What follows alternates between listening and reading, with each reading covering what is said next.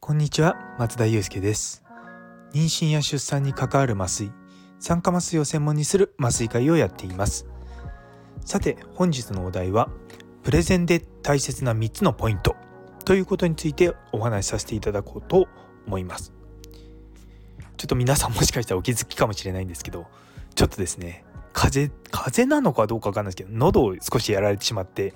ハスキーボイスになってますけれどもちょっとですねたまに息が切れるんですよ。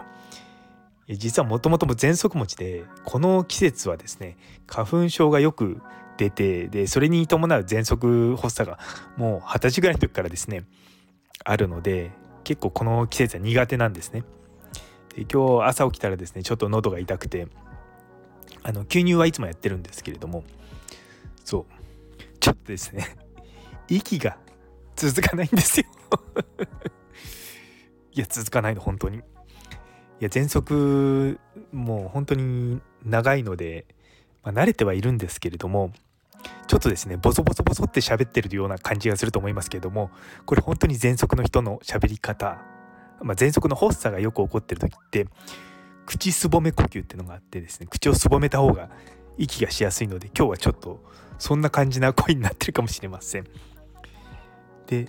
本題の方に移りますけれども、まあ、プレゼンで大切な3つのポイントということですね。結構私は年間に34回まあ多いところ6回プレゼンテーションとか、まあ、講演とか依頼されるんですけどもその時にですねちゃんといつも気にしてることが3つあるんですね。それは誰が聞いてるかということと時間は何分ぐらいなのかということとあとこのそのプレゼンによってその聞いてる人にどういうふうに、まあ、してなってほしい。まあプレゼンテーションの目的ですよね。その3つっていうのが非常に重要なポイントだと思います。例えば私の専門領域である無痛分娩の話をする時に聞く相手が助産師さんなのか麻酔科医なのか産婦人科医なのかはたまた麻酔科医と産婦人科医の子ハーフハーフとかいろんなパターンがあるわけですよ。でいろんな、まあ、職種って言い方変ですけれどもそういったまあ肩書きというかまあそのカテゴリーによって考え方が違ったりとか私は比較的この酸化麻酔という領域は長いので産婦人科の先生たちもずっと一緒に仕事をしてるんで比較的麻酔科の中では産婦人科の診療を理解している方なんですがそれでもですねやはりま麻酔科医としての心情と、まあ、産科の先生の思うことのそのバッティングとか、まあ、そういったのはいろいろと理解してるつもりではあるんですね。まあ、そういったのを理解した上でそのプレゼンテーションを聞く相手にとってどういう内容に聞こえるかっていうことを意識するためにやはり相手っていうのはすごく大事だと思うんですよね。逆にですね相手を見間違えるとめちゃめちゃ講演ってつまらなくつまらなくっていう言い方変ですけども聞いてる方が退屈になっちゃうんですね。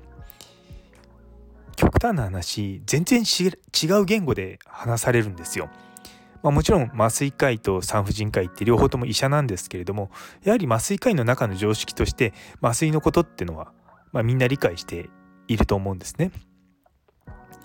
でそういったことを産婦人科の先生が多くいる会で話しても正直ああ麻酔科医はそういうふうに思ってるんだねでも僕らは関係ないからとかああそういうふうに思ってるんだで終わっちゃうんですよ。でそもそもプレゼンテーションとか、まあ、講演とかもそうですけれども究極的な目的はその講演を聞いて、まあ、聞いた人たちが何か行動アクションを起こしてくれるっていうことなんですね。なんでそこがま僕のプレゼンテーションの中の目的っていうところまあ3番目になっちゃったんですけれどもそこなんですよ。そのプレゼンを聞いて聞いた人たちがどういうふうになってほしいのかっていうのは非常に重要なポイントだと思います。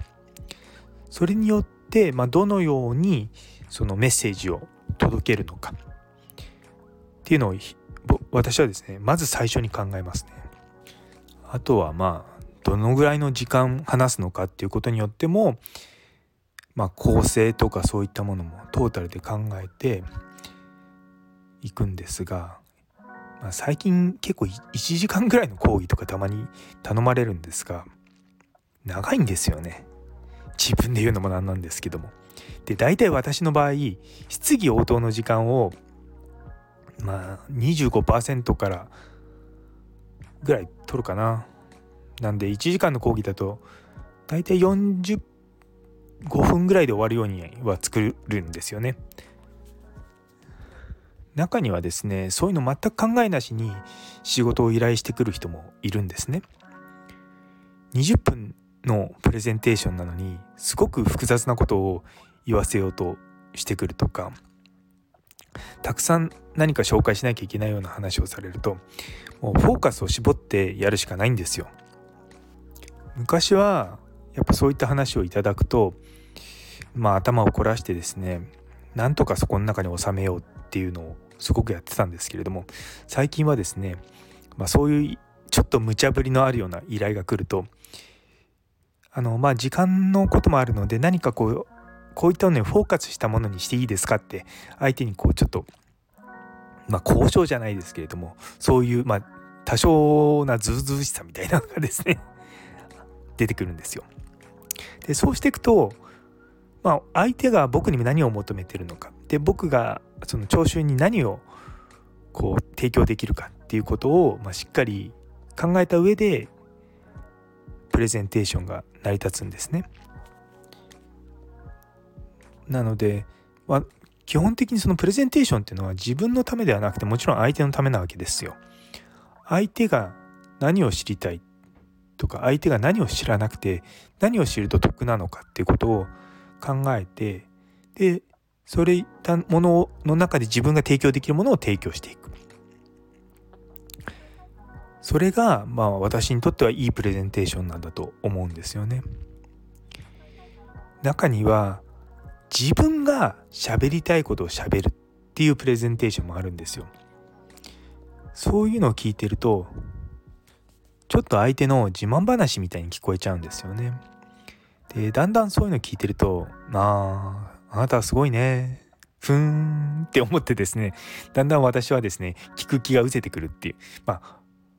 私の軸で考えるのもなかなか難しいのかもしれないんですけども私結構ですねつまらないものはつまらないってはっきり言うんですよ。でまあさすがに相手の目の前に寝たりとかしないですけどももう全く違うこととかやり始めますのでそうなんだろうなでもやっぱ最近そういうプレゼンテーションは減りましたよね。だあの20年前と比べるとみんなプレゼンが上手くなってきたし、まあ、プレゼンのやり方みたいなこともいろんなとこで学べると思うので下手なプレゼンテーションは減ったと思います。だからこそしっかり考えた練り込まれたプレゼンテーションっていうのは、まあ、映えるって言い方変ですけれども、まあ、人気が出るって言い方変ですが、まあ、依頼がたくさん来るわけですよ。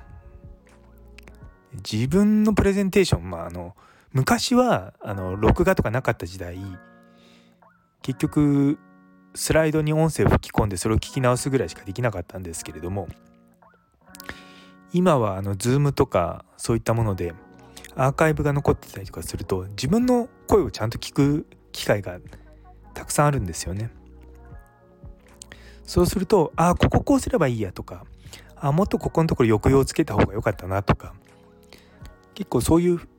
自分自身の振り返りができるようになってくるっていうのはすごくいいところだと思うんですよね。このスタンド FM ももそうなんですけれどもやっぱりこう自分自身がどういうふうに喋ってるのかとかどういうふうにまあ間があるのかとか、まあ、もちろん喋るスピードとか、まあ、滑舌もねもちろんありますけれども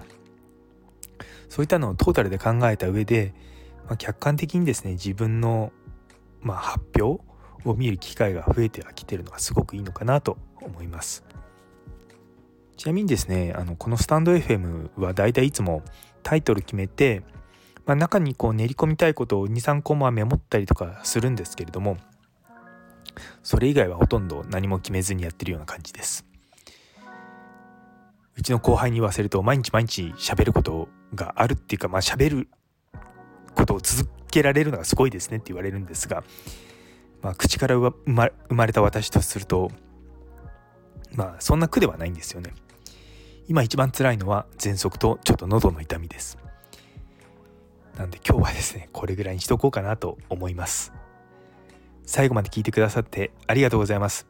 皆様にとって今日という一日が素晴らしい一日でありますように。それではまた。